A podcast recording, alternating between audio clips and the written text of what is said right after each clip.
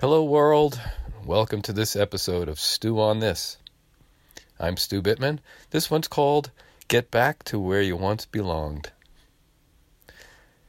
Well, it seems the world has changed more in this past 15 months than in the previous 64 years of my life combined. and perhaps the hardest part about that for me is that every day it becomes increasingly harder to feel as if I belong in this world.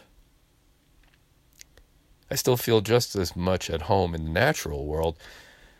But in the world we as humans created, I feel more and more like a square peg in a round hole.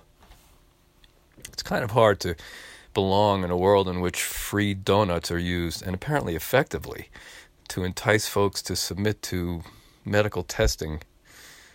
It's hard to belong in a world in which governments and media giants and science, and even more dangerously, scientists, dictate the absolute truth for all of us. It's hard to belong in a world in which we're told shut up because we're following the science, and if anybody questions it, they are ridiculed and censored. It's hard to belong in a world that I believe, or that seems to believe that I don't belong. Belong is defined as having the proper personal or social qualities to be a member of a group. And right now, because I am not vaccinated, I apparently don't have a quality that's required to be a member of society and therefore don't belong. Well, my worldview, particularly as it relates to healthcare, has always set me apart from the status quo, has always opened me up to some judgment and ridicule in the past. I've never fit into the status quo of Western medicine, but my beliefs have never threatened to get me banished from society or they've never threatened to have me seen as someone who doesn't care about older people or care about people dying. This is rather ironic. Since I've spent my life serving people, taking care of people, I've adjusted over 750,000 people. I've sat next to hundreds of people on airplanes. I've generally rubbed elbows and rubbed noses with countless numbers of people over the years, even though I've advocated against mandatory vaccinations for 30 years.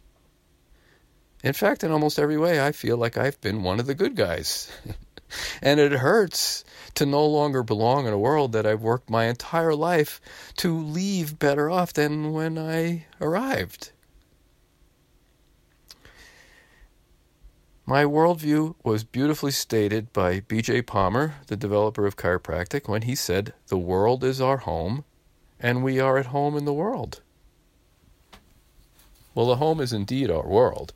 And so it makes sense to me that we would feel at home in the world. And when I'm out in nature observing everything there, everything seems to feel very much at home. Everything seems to belong. We as humans have been working hard for millennia to manipulate the world into being more of a safe home for us. But the problem is, it was already a magnificent garden and palace to begin with and now it seems as though hardly any of us feel at home in the world. So, my question is are we going to get back to the garden? Are we going to get back to a world that works for everyone by blindly following and stumbling along into a new world order that doesn't work for anyone but a select few and has the rest of us at each other's throats? Folks, a world that works for everyone will be difficult to achieve as long as a very small percentage of the population that has all the power is only interested in what works for them.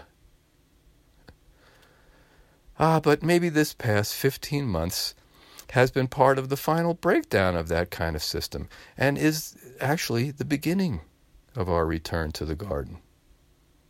If so, and I certainly believe that's so, then our part is to start welcoming everyone back home, even those we disagree with, because everyone matters. And everyone deserves to feel as though they belong. No matter how dark things seem, and no matter how much disagreement and polarization there is right now, I know that connection and love and kindness and compassion are still our deepest and truest values. And I also know that a sense of belonging is among our deepest needs. So I am still betting on us. Well, for me, I know it starts with overcoming my own feeling of not belonging and seeking to connect more with the world. And fortunately, there's another definition of the word belong, which is to be properly or rightly placed in a specified position, such as that book belongs on the shelf.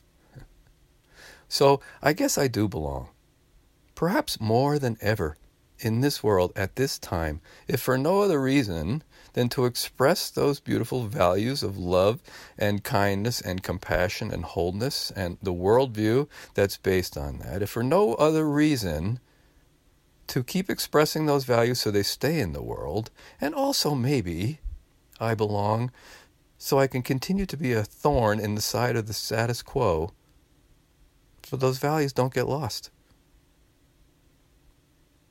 Stew on that. I'll see you next week.